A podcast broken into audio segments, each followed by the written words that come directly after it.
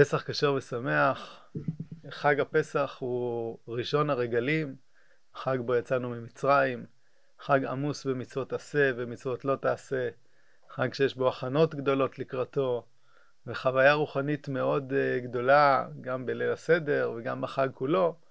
והדבר הזה בא לידי ביטוי גם בתורות החסידיות שנכתבו על החג, שהרגישו והבינו שיש פה איזה שהם יסודות מאוד ראשוניים של עבודת השם של האדם. השפת אמת אה, חוזר על העניין שעניינו המרכזי של חג הפסח הוא קבלת עול מלכות שמיים. השפת אמת אה, חוזר על זה בהרבה מאוד וריאציות, ולדעתו חג הפסח הוא בעצם מפתח לעבודת השם של האדם בכל השנה. והרבה מהיסודות שאנחנו פוגשים אצל שפת אמת לאורך השנה בפרשיות, אנחנו רואים שהם כולם מתאגדים, כל העקרונות האלה מתאגדים כאן יחד בתוך המצוות השונות והעניינים השונים שיש בליל הסדר ובחג הפסח בכלל.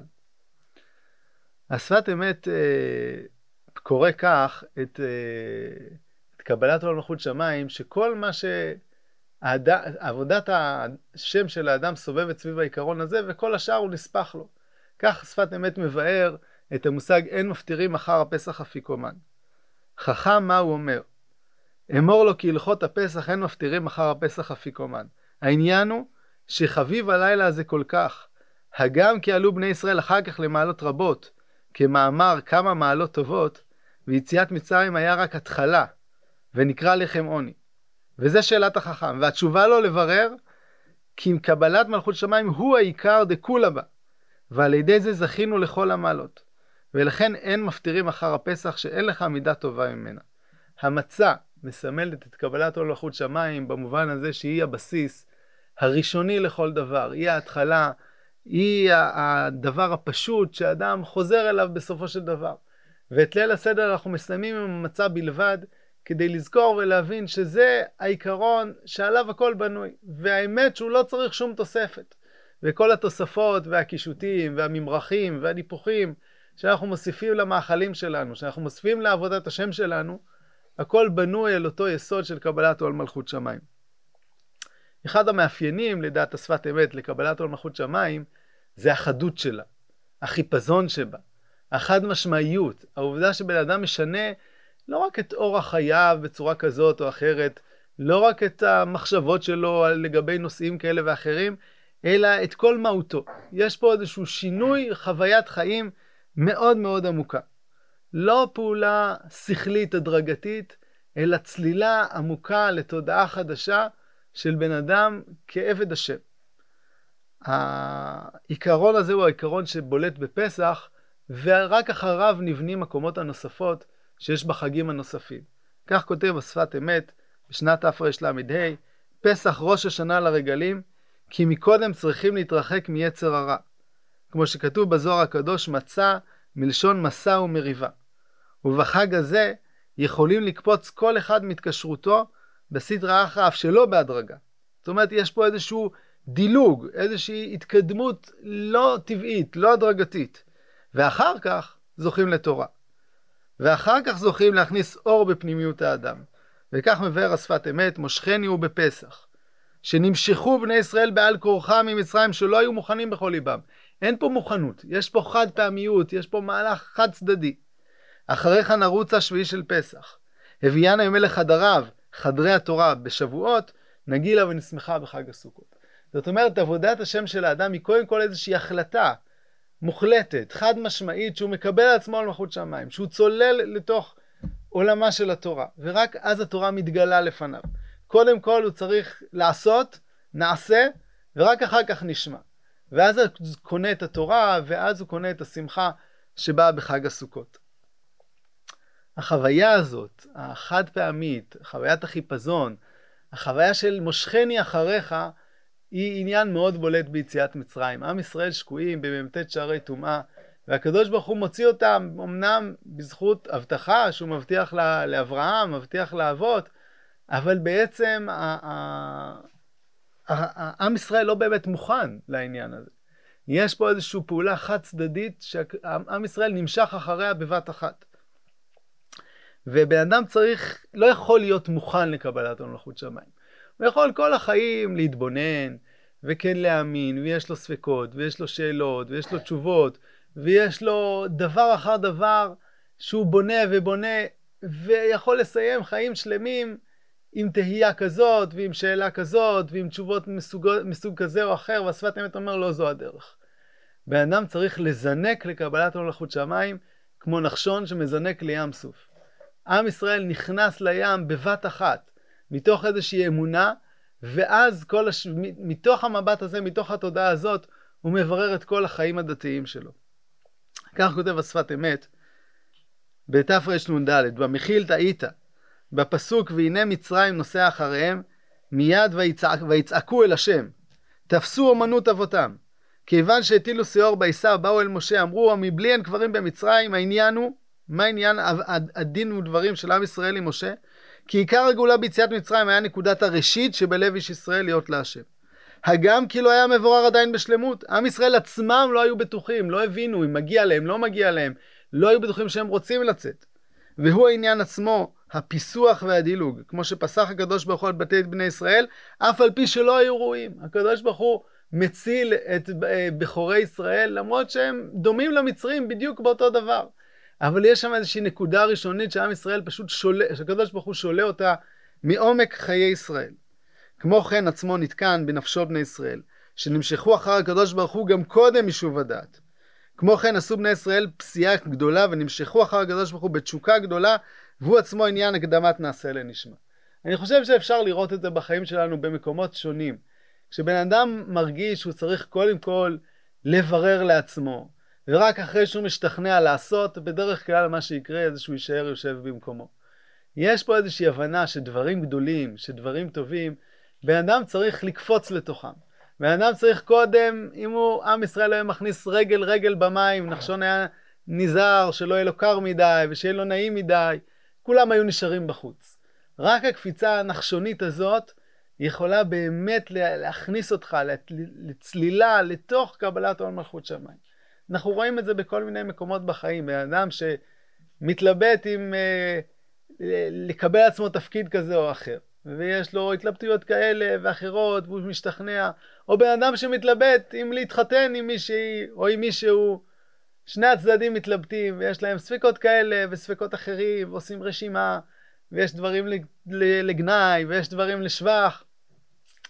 עד שבן אדם לא מחליט שהוא מתמסר לעניין, הוא לא באמת יכול לבחון אותו מבפנים. ההחלטות הגדולות, המשמעותיות שלנו, הן דורשות נחשוניות, הן דורשות איזושהי קפיצה. יכול להיות שאחרי הקפיצה בן אדם ירגיש שזה לא יהיה נכון, הוא יצטרך לצאת מהמים ולהתנגב ולחשב מסלול מחדש. אבל ההחלטה הזאת שאנחנו הולכים על זה בשיא הכוח, שאנחנו עושים, היא החלטה שהיא משנת חיים. וכך תופס השפת אמת את פסח, את קבלת עול מלכות שמיים שבפסח. שעם ישראל מקבל על עצמו את התורה למרות שהוא לא מבין אותה. והקדוש ברוך הוא מקבל את עם ישראל למרות שהם לא ראויים. כי באמת יש פה איזשהו זינוק לדילוג למשהו שאנחנו עדיין לא שם, ואז מושכני אחריך נרוצה. צריך איזושהי משיכה פנימית שאחריה יבוא כל השאר. העיקרון הזה שהשפת אמת בא לידי ביטוי בכל מיני משמעויות, אחת המשמעויות שהוא חוזר עליה בכלל בתורות שלו לאורך כל השנה, זה העיקרון של עשייה לפני ההבנה. וזה אחד ההבדלים שהוא רואה בין החכם לבין הרשע. בתרל"א הוא כותב, בשאלת החכם, מה העדות והחוקים? ולכאורה, איך שואל טעם על חוקה? איך החכם בכלל מצפה שיהיה טעם לחוקה? אך כי באמת מגיד דבריו ליעקב חוקיו ומשפטיו לישראל, שבני ישראל יודעים טעם גם בחוקה, והוא על ידי שמאמין ועושה החוק באמת, אף בלי הרגשת הטעם. על ידי זה זוכה לידע טעם הטעם גם כן. אומר השפת אמת, החכם הוא מסוגל גם בחוק לקבל טעם. איך אנחנו יכולים להבין בחוק שהוא בהגדרה, אה, לפי השפת אמת, איזשהו דבר שהוא עם טעם מופקע מאיתנו, איך אנחנו יכולים להבין את הטעם? נכון, ההבנה פה היא לא הבנה שכלית. לא תמיד כל דבר אנחנו יכולים לכתוב עליו ספר ולהסביר אותו ולשכנע את האחרים. אבל כשבן אדם צולל לתוך הדבר הזה, תואם את הדבר הזה בעצמו, אז הוא באמת מרגיש שזה הדבר הנכון לעשות אותו. הוא יודע בוודאות ושכנוע פנימי שהדבר הזה הוא אמיתי, שהדבר הזה הוא נכון, למרות שהוא לא תמיד יודע לנמק בצורה מאוד מאוד משכנעת. וגם את זה דורש השפת אמת באופן מאוד דומה למה שראינו מקודם על אין מפטירים אחר הפסח אפיקומן. והוא גם כן, והוא עצמו גם כן אכילת מצה. אף שהיא בלי טעמים, רק כמו שהיא. רק מה שמונע מאכלים אחרים כדי להיות נדבק בטעם המצה. על ידי זה מרגיש דבקות במצב שאינו משיג הטעם, וזהו אין מפטירים. אומר השפת אמת, המצה היא הקבלת העול מלכות שמיים שדיברנו עליה מקודם, זה הטעם הראשוני, זה הטעם שבן אדם אה, אה, תואם במצווה, שאחר כך אפשר לתת לה הסברים כאלה ואחרים וטעמים וגוונים, ואפשר לעשות את המצווה אה, בסגנון כזה, ואפשר לעשות אותה בסגנון אחר, ולתת לה רקע מסוים, ויש אנשים שיושבים עם ההגדה של פסח מסביב לשולחן, ויש כאלה שיושבים על הספות, ויש כאלה שאומרים את זה בשירה, ויש כאלה שעושים הצגות, וכל הדברים האלה נפלאים ומצוינים, ויוצרים אופי אה, משפחתי לסדר. אבל באמת, האמת הפשוטה, הבסיסית, היא לא צריכה את ההצגות, והיא לא צריכה את הרקע ואת התפאורה. היא הטעם הראשוני והבסיסי של המצה, הטעם של קבלת עולם מלכות שמיים, שדרכו אנחנו מבינים בהבנה פנימית את הקשר שלנו אל התורה ואל המצוות. זה מה שאומר השפת אמת במקום אחר, שהחכם אומר, מה העבודה הזאת לכם? מה זה נותן לכם? מה, מה, מה התועלת בדבר הזה? בעצם זה שהוא מתאר את זה כך, הוא נמצא מחוץ לסיפור. הוא לא חלק מסיפור אכילת המצה, הוא מתבונן בה מבחוץ, ולכן אם היה במצרים, לא היה נגאל. הוא לא חלק מהסיפור הזה בעצמו. לעומת זאת, החכם אומר, מה העדות והחוקים המשפטים אשר ציווה השם אלוקינו אתכם. זאת אומרת, השם, הקדוש ברוך הוא, מה הוא רוצה. כשזה צורת ההתבוננות של האדם, גם אם הוא לא יודע לענות על מה הקדוש ברוך הוא רוצה מאיתנו בצורה שלמה ומשכנעת, אבל זה כבר משקפיים אחרים לגמרי אה, ביחס ל, לקיום התורה והמצוות. העיקרון האחרון ש, שרציתי ל, ל, ל, לקשור לנושא הזה של קבלת עול מלכות שמיים, בשפת אמת מביא את מחלוקת רש"י והמהר"ל ביחס למושג לחם עוני. אה, הרש"י רואה את לחם עוני כביטוי למצב הקשה שעם ישראל היה במצרים, כפי שלכאורה מורה הביטוי עצמו, עוני. עם ישראל נמצא במצב קשה שאין לו אלא את הבסיסי ביותר. לעומת זאת המהר"ל רואה בחיבור אל הבסיסי ביותר סימן דווקא לחירות, סימן לאיזושהי פשטות, לאיזשהו חופש מהצורך בתוספות ובצורות, אמ, וזה בעצם סימן לגאולה. השפת אמת באיזשהו מקום מחבר בין שתי הדעות האלה, וכותב על זה שהגלות היא עצמה צורך הגאולה. ועל פי העיקרון של קבלת עול מלכות שמיים, שחוזר ונשנה אצלו בפסח, הוא מבאר את הדברים הבאים. והאמת נראה כי הוא על כלל הירידה למצרים, הביטוי לחם עוני. כי בוודאי עלינו לשבח על הגלות גם כן. דאם לא כן מה שבח על הגאולה אם היינו יכולים להתקרב להשם יתברך בלי זה. אם כן לא הן ולא שכרן. אלא ודאי הגלות היה עצה שנוכל להתקרב להשם יתברך. וזהו שכתוב, שנאמר, מתחילה עובדי עבודה זרה היו אבותינו. שהיה כל זה חסד השם יתברך, נפלא, כמו שכתוב, נפלאותיך ממחשבותיך, אלינו. אני תמיד כשאני קורא שפת אמת שכותב דברים כאלה, אני מנסה להיכנס לנעליים של אותו יהודי חסידי שמגיע לבית המדרש בגור, ואומרים לו, תקשיב, הגלות הזאת שאתה מצוי בה עכשיו, היא צורך הגאולה. הגלות הזאת היא הדרך לקבלת עולם מלכות שמיים. אומר השפת אמת, חייבים להתחיל בגנאי ולסיים בשבח. מתוך שמתחילה עובדי עבודה זרה היו אבותינו, בסופו של דבר קרבנו השם לעבודתו. בסופו של דבר הגענו לכל ה-15 המעלות שמתוארות בשיר דיינו.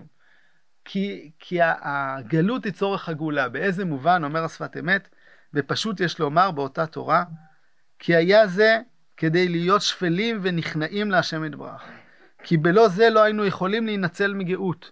כמו שמצינו כמה פעמים נפלאות השם יתברך בדרך זה, שיוכל האדם לקבל הטובה שלא יבטלנה על ידי רגל גאווה. בן אדם שהוא בן אדם שנוח לו, שטוב לו, שהוא מתגאה, לא במובן שהוא משוויץ, במובן שהוא מרגיש שלמות פנימית, שהוא לא מרגיש צורך אחר, הוא לא מרגיש שום דבר אה, מסביבו שחסר לו, הוא לא מסוגל לקבל עול מלכות שמיים. קבלת עול מלכות שמיים זוקקת צדק, זוקקת איזשהו לב שבור.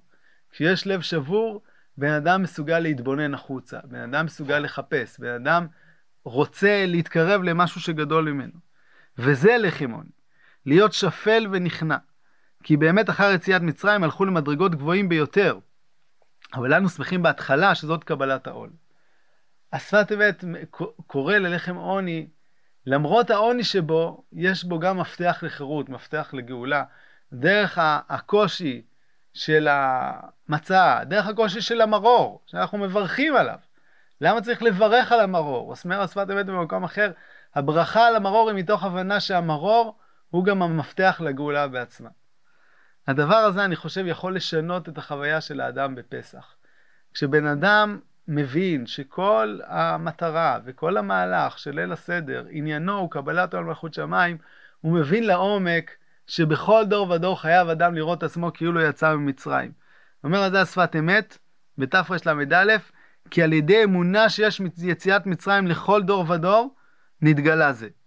ואחר שרואה עצמו כאילו יצא ויודע ומאמין, גם ההערה שיש לו לא היה עולה יציאת מצרים, על ידי זה נתגלה לו איך יוצא באמת.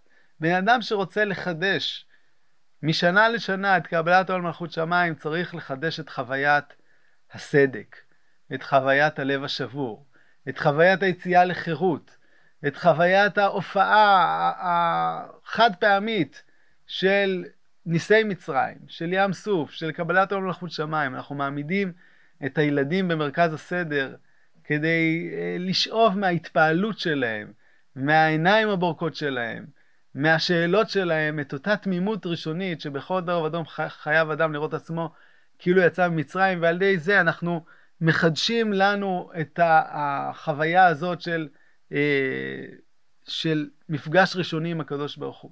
השפת אמת אומר עוד, שכולנו חכמים וכולנו יד... נבונים, כולנו יודעים את התורה, זה האתגר שלנו. האתגר שלנו, למרות שאנחנו מכירים את הסיפור, למרות שאנחנו יודעים אותו, אנחנו צריכים לנסות להתחדש בו באופן תמים, בפתאומיות, בחיפזון, להבין הבנה חדה את הקשר שלנו לקדוש ברוך הוא ולהתפלל שמושכני אחריך נרוצה, הביאני המלך הדריו, לחדש על עצמנו קבלת עול מלכות שמיים, כדי להמשיך את כל העבודה של השנה, את קבלת התורה, את שמחת החג, את החיבור שלנו לעם ישראל, שגם הוא נובע מהבנה של כולנו שאנחנו נמצאים באותו סיפור, באותה גאולה, באותה חירות. בעזרת השם שנזכה אה, להתרומם לכל זה דרך שמחת החג וקדושתו, שיהיה חג פסח כשר ושמח.